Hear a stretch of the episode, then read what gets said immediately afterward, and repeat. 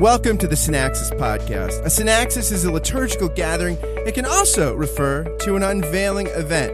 The Synaxis Podcast is a weekly gathering hosted by yours truly, Scott Jones, for the purpose of finding the life giving, healing word of the gospel and the words of the weekly lectionary passages. Join myself and a guest each week as we explore the lectionary text together. This is the place for gospel rich, grace saturated, and a properly worldly lens on the week's lectionary passages, all in 25 minutes or less. My guest is the Reverend Kenneth Tanner. Ken is a pastor of Church of the Holy Redeemer in Rochester Hills, Michigan. He writes for numerous websites and magazines, including the Huffington Post and Sojourners. Ken, welcome back to the podcast. Hey, good to be with you, man. You are there in Michigan. I am. And what if people visit like your Facebook, your church website, it's a picturesque church. Aw. Like I, I like, I like looking at the picture of church in your community. Beautiful, beautiful photography documenting what's going on. It looks beautiful in the snow. And this weekend, you'll. This is the last Sunday after Epiphany, right? Yeah, we're wrapping up that part of the, the calendar. And that so soon we'll be moving right into Lent, Sacred time. sacred time. And our first reading is Second Corinthians or Second Kings rather two. Yeah. 1 through 12. And here we've got the handing off of the mantle, so to speak. We got Elijah. This is why, this story, I guess, is why many people on Passover evenings leave a spot open for Elijah because Mm. he's taken up. And Elisha is left in his wake. Yes, I, I think um, you know we, we mark time differently um, as Christians. We don't look to New Year's or uh, Memorial Day or Labor Day or you know Or, um, or the Super Bowl because no one. Independence like- Day, Super Bowl. That, that, that was nobody's biggest liturgical event yesterday. Speaking That of which, the- the, that's the lectionary the, lectionary predicted the win yesterday. You know, if, if people were paying attention, Rise up with wings like eagles, like last week. Yeah. yeah. Yeah, But That- this- there's uh, it- there's the cars were turned over last night. Somebody stole an ostrich from the zoo. Oh my! I, I saw some of it. I was like, you know, and you were telling us that it was going to happen like that, whether they oh, won oh or yeah, lost. oh yeah, oh yeah. But you know, marking sacred time. You know, we Independence Day. These things have a dimension in our life, but the the sacred calendar. Um, you know, starting with Advent, uh, Christmas, uh, to Epiphany, Lent, uh, Easter. Uh, we we mark time by the life of Christ. Um, we, as Christ followers, enter into His life and keep our days by uh, His days, and and so I think this this day really um, Transfiguration is is so important. It's the final Sunday of Epiphany, uh, but we're also looking at the Transfiguration.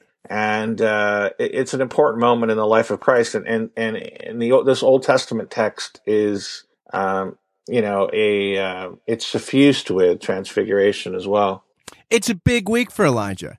I think Yeah. it's the only time in the lectionary he shows up twice, right? Like he shows up, and then he shows up literally, and not just reference. Shows up. he sure does and he shows up here uh, as his parting, kind of uh, his parting words, his parting shots, his parting, you know, he- he's handing off the the the role of prophet to Elisha, who previously he found, like the disciples, he finds kind of uh, working a plow, his family. You know, he's just going Mhm. about his business and receives the call to be a prophet. yeah and um you know he uh he has three opportunities to to leave him behind but uh apparently uh just like G- uh, jesus was for peter elijah had the words of life and elisha wasn't going to uh wasn't going to leave him Yeah, it's really interesting too because you have this uh, Peter Leithart in his commentary on Kings points out some fascinating typolo- I, I I didn't think much about this because I knew you were going to read from Leithart's uh, Dude, commentary. oh, oh, this So- is I love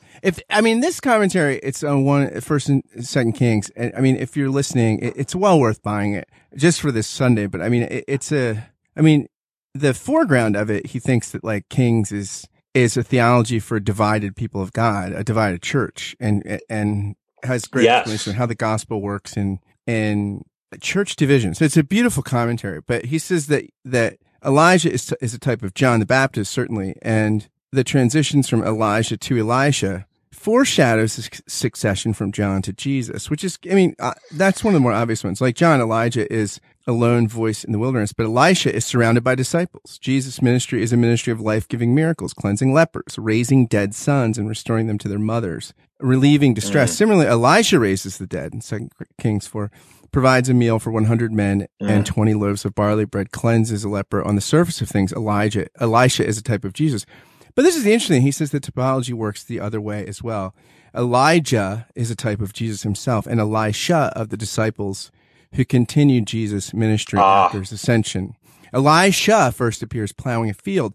But he leaves home and family, like the disciples of Jesus who leave their fishing boats and tax booths to follow him. At the beginning of, of 2 Kings 2, Elisha doggedly follows his master, refusing to stay behind until Elijah is taken from him in a whirlwind. Because he follows Elijah, Elisha becomes like his master, and after Elijah departs, he immediately begins to replicate his ministry. Having received the promised double portion of Elijah's spirit, Elisha wow.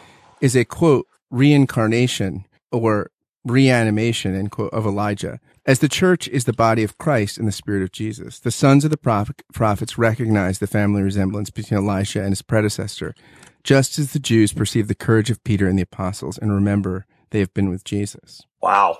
That's a, that's a beautiful, um, that, that's exactly the way we're supposed to read the Old Testament. And, and what's, what's really beautiful, um, uh, that's going on there is and I would just say it a little more plainly, um, is is the church is the continuing incarnation of Christ um, in the world.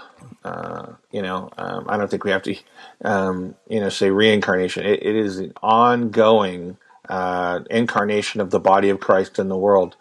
Uh, by the Spirit um, falling uh, on the disciples, uh, and so yeah, power. I mean, wow, great. Yeah, and that's it's a beautiful uh, story there, and, and and you know it's a touching story too. That you have the you know this you know what what may I do you know um before I'm taken from you, like the sense in which for the ministry to yeah for the blessing like it, well, this is like where Jesus has to go yeah that the Spirit may come. So there has to be a, a passing away. It's reminiscent of the Last Supper, right? I mean, uh, you know, the discourse where he says, you know, I, am going to send. Um, you know, my spirit. Um, and uh, yeah, where where I go, you can't go, but I'm preparing a place for you. And uh, and, and and yet here we are, and we have uh, we have ongoing work to do, and uh, it's it's really good. I have some things to say about um, you know his being caught up into heaven in the chariots of fire, but I'm, I'm going to reserve that to the gospel text.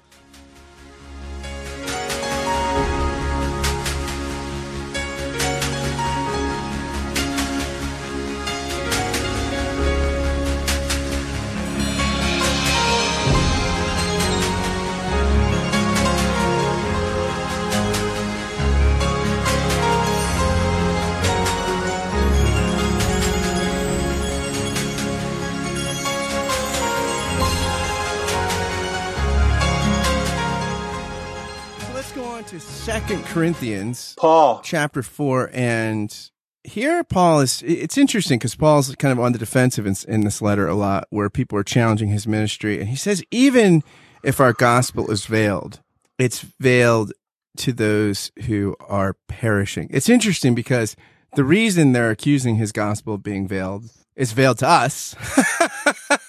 I mean, we could make some guesses at it, uh, you know, from First Corinthians and some other places, but but it, it's interesting that that he's it, it, this is you know I think of these passages where Calvin's like, well, see, you know, you can tell, even though Calvin says you shouldn't do stuff like this, like.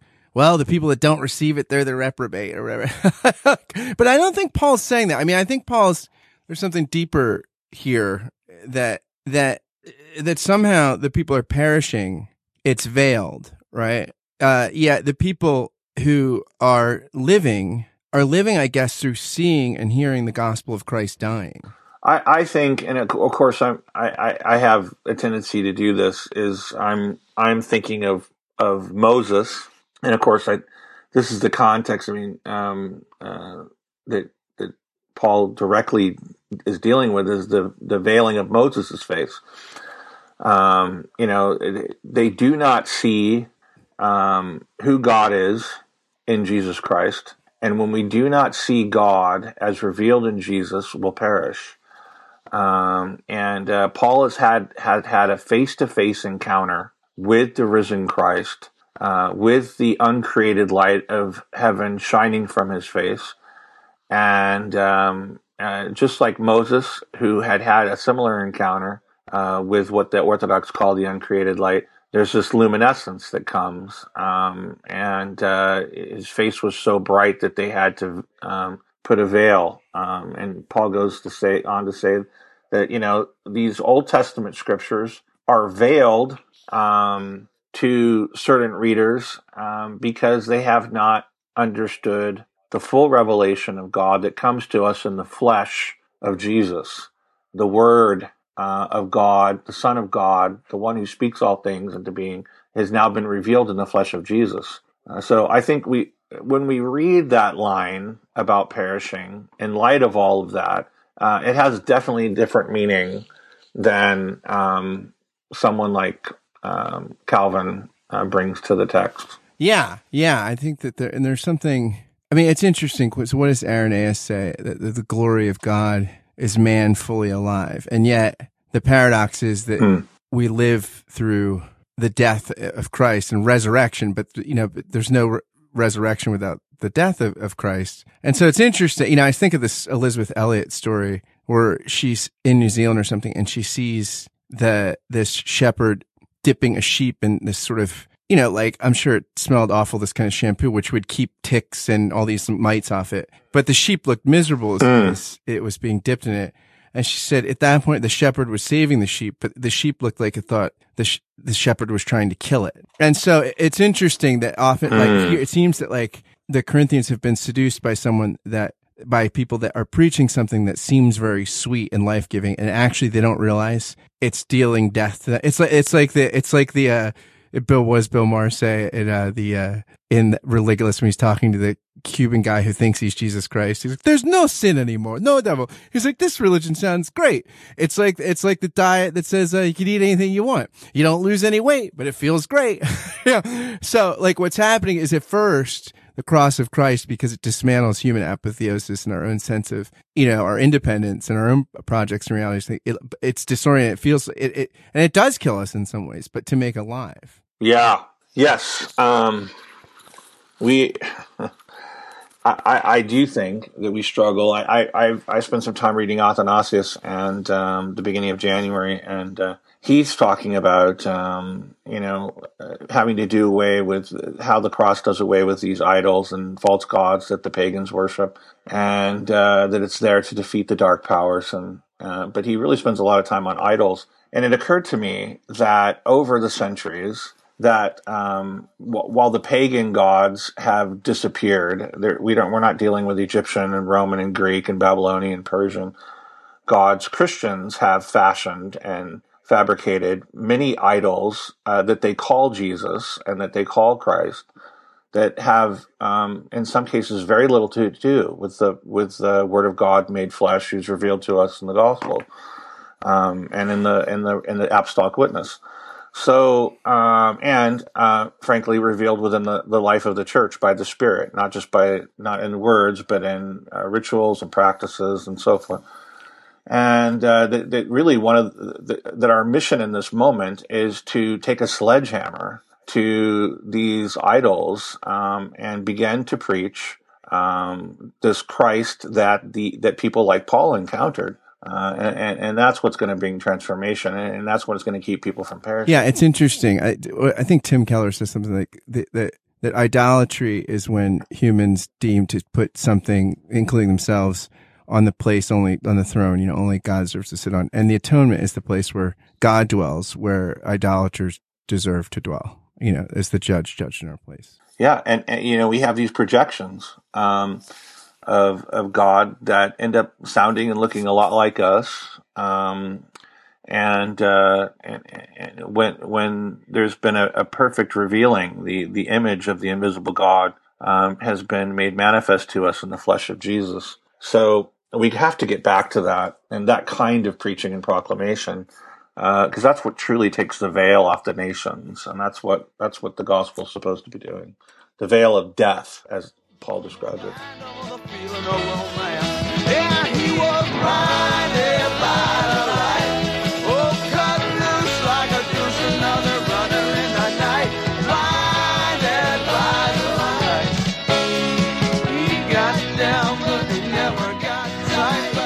Speaking of Jesus, let's go to the Gospels where Jesus is really, yeah, where Jesus is lit up here. I mean, literally, right? This is the transfiguration story. Yeah. Here we've got Peter, James, and John in Mark 9. This follows Peter's confession, right? Climactic point in all the Gospels in many ways, or at least in the Synoptics. And he's transfigured before them, become, his clothes become dazzling white as such as no one on earth could bleach them. Not even not even OxiClean, mm. which is the secret. I'm great at laundry and I get my whites out with OxiClean, but not even OxiClean uh, can make it this way. Um, and awesome. then, you know, Elijah and Moses come, they're talking with Jesus. Peter thinks it's good. He wants to make some tents. Three, you know, one for each of, of, of, of them, Moses, Jesus, and Elijah. And they, then this cloud, uh, they're terrified. It's funny because he didn't know what to say. For, you know, for they were terrified. It's like, why don't we make tents? You know, it's like you talk nervously. Um, then a cloud overshadows them. This is my son, the beloved. Listen to him. You know, first in the baptism of Jesus, Mark, it's uh, with him well pleased. Right now, it's listen to him. And then suddenly they looked around and they yeah. saw no one with him anymore, but only Jesus. Um, and he said, "Don't tell anybody." Until after the Son of Man is risen from the dead. Yes, it's a remarkable moment, and um, what what's uh, what's really interesting are the persons that are present with Jesus, and I think there are things that we um, that, are so plain that we overlook.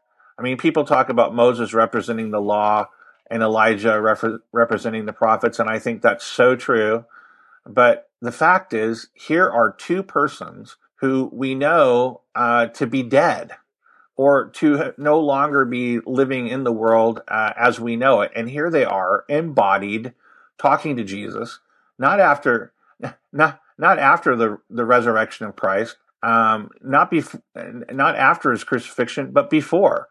Um, the disciples see three people talking to each other. You have to have tongues to be able to talk. You know, we, we don't have any experience of people being able to like um, communicate uh, without lips. Um, these are actual bodies that are before them. Um, and uh, what what it says to me is that that here, well before the crucifixion and resurrection, in the place where God dwells outside of time, uh, persons continue to exist um, that are in God, and I think that's a really beautiful thing. No, absolutely. I mean, I think that, and it's interesting too because you know every. I mean, there's probably this association with the Feast of Tabernacles here, like time wise. And it's interesting because every Benedict XVI talks about this. I think in the Spirit of Liturgy and his Jesus books, he says that every kind of um, uh, ancient Jewish feast has like three components. First, there's something that's something borrowed from a nature religion, right? Th- that is cyclical, you know, with the seasons and part of harvesting or, you know, part of the natural cycle. Then this gets sort of transformed into something that is commemorates God's saving act in history. Right. So there's a, it goes from this general eternal cycle thing to something really in history. Then it's also not just looking backwards, but then the remembrance becomes hope for definitive redemption, hope for not, no longer continually being, being on the way. Mm. And no so doubt. this, uh, the scholar who, one of the scholars he's quoting, uh, uh, Danielou, who Jean Danielou, the Bible liturgy. Yep, Jean. He says that the Lord has pitched his, the tent of his body among us and has thus inaugurated the Messianic age. Following this line of thought, Gregory of Nyssa reflected on the connection between the Feast of Tabernacles and the Incarnation in a magnificent text. He says that the Feast of Tabernacles, though constantly celebrated, remained unfulfilled. For the true Feast of Tabernacles had not yet come, according to the word of the prophet, however, in allusion to Psalm 118. God, according to the word of prophet, however, God, the Lord of all things, has revealed himself to us in order to complete the construction of the tabernacle of our ruined habitation, human nature. Mm-hmm. But then I think that it's interesting because Benedict notes that, that this immediate dismissal, uh, like the, the thing vanishing and saying, don't say anything until after the resurrection is, he says basically Jesus is telling him the messianic age can't circumvent the cross. and you know it, it's only it, it's only Mm-hmm. It's only cross to glory. Oh, right. Like you know, we constantly like Luther points out, we always want the theology of glory, which without the cross of Christ becomes Yes, human yeah. apotheosis and our own ruin, like at the Tower of Babel. And so this inextricably links the the God's the the God's glory, which what did Edward say? Grace is but glory begun. Glory is but grace perfected, uh, or grace finished. Like, but the, that glory never comes outside of uh, the crucifixion. Yeah, and and this transfigured Christ, uh, this revelation, this unveiling. Um, it, it, what's so beautiful about it? it I, I talked about it sort of happening before crucifixion, resurrection, but I, I think what's actually happening is this is a revelation of of the end, right? Of the resurrected. The it's an unveiling of the transfiguration. So I mean, excuse me, it's a it's a unveiling of the resur- crucified and resurrected uh, Lord, um, dwelling with people like Moses uh, and Elijah. And what are they talking about? What are they using these lips that they have to discuss? Well, we know uh, from from the other gospel accounts that they're talking about the crucifixion. It says about his departure, which he will accomplish at Jerusalem. So the conversation between the three of them is about crucifixion. And in the midst of all that, in the ordinariness of, of human flesh, on this ordinary mountain, the glory of God's being revealed. And it, it takes us back to Moses, um, to the, uh, the, the giving of the law.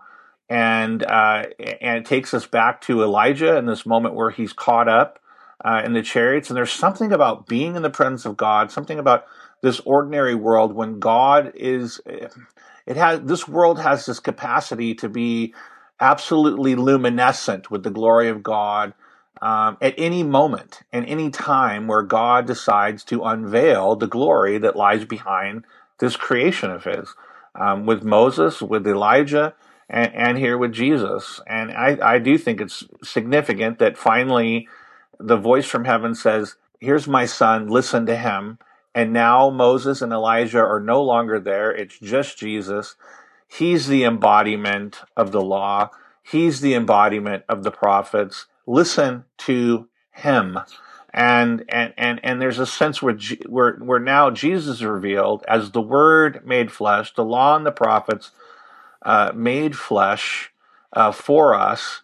And, and, and, and we're supposed to, and we're supposed to understand the law and we're supposed to understand the prophets, which are sacred, sacrificial love. That's what the law is about sacred sacrificial love. That's what the message of the prophets is about. And Jesus is the embodiment of that. Yeah, and I think so often uh, when I love that word, the luminescence. Like when the light appears, often we either, on one hand, just deny that it's there, right? Like, or we try to contain it. Let's build a shelter here and stay here, and uh, instead of just receiving it with as a grace, with gratitude, and then continuing to follow on the way. Um, and and it's and, and it's interesting to think about what created light does, right? It's like today we have this magnificent winter day. We had a snowstorm yesterday. That it, the sky is almost entirely clear. There's the snow on the ground. The light from the sun is bright and it's reflecting off the ground, and everything looks different than it does when there's a cloud cover, right? And everything definitely looks different than when it's pitch dark at night you see things differently. There's th- things that are unveiled. There's things that were hidden in the darkness, and now, especially on a day like today, that you can see vividly. And I think um, all of these instances with the law, with uh, with Elijah and the, the, the chariots of fire, uh, which I can I mean can never say that without thinking of the Vangelis uh, track from from that great film. And this moment is um, that there's something about uncreated light. There's uncreated light, the Orthodox call uncreated light that's appeared that helps us to see things that the created light doesn't make visible. And um, and uh, the the revelation that that sacred sacrificial love is what holds everything together. Um, and he's standing before you. This is this is what it means to lay down your life for the life of the world that you love is glory. Ken, I pray that people see that way, that one who is luminescence in your church on Sunday through the proclamation and all across uh, the world. Thanks for doing this. Amen. Thanks so much. Hey, it's always great to be with you, Scott. Thanks for listening to the Synaxis podcast. If you like what you heard, please go to iTunes, give it a rating, write a review, and subscribe, or pass it along to a friend via email, or say something about it on social media. All of those things help so much as we're just getting off the ground. Thanks to Ken for being on the podcast, and thank you again for listening. And until next time, friends, fare thee well.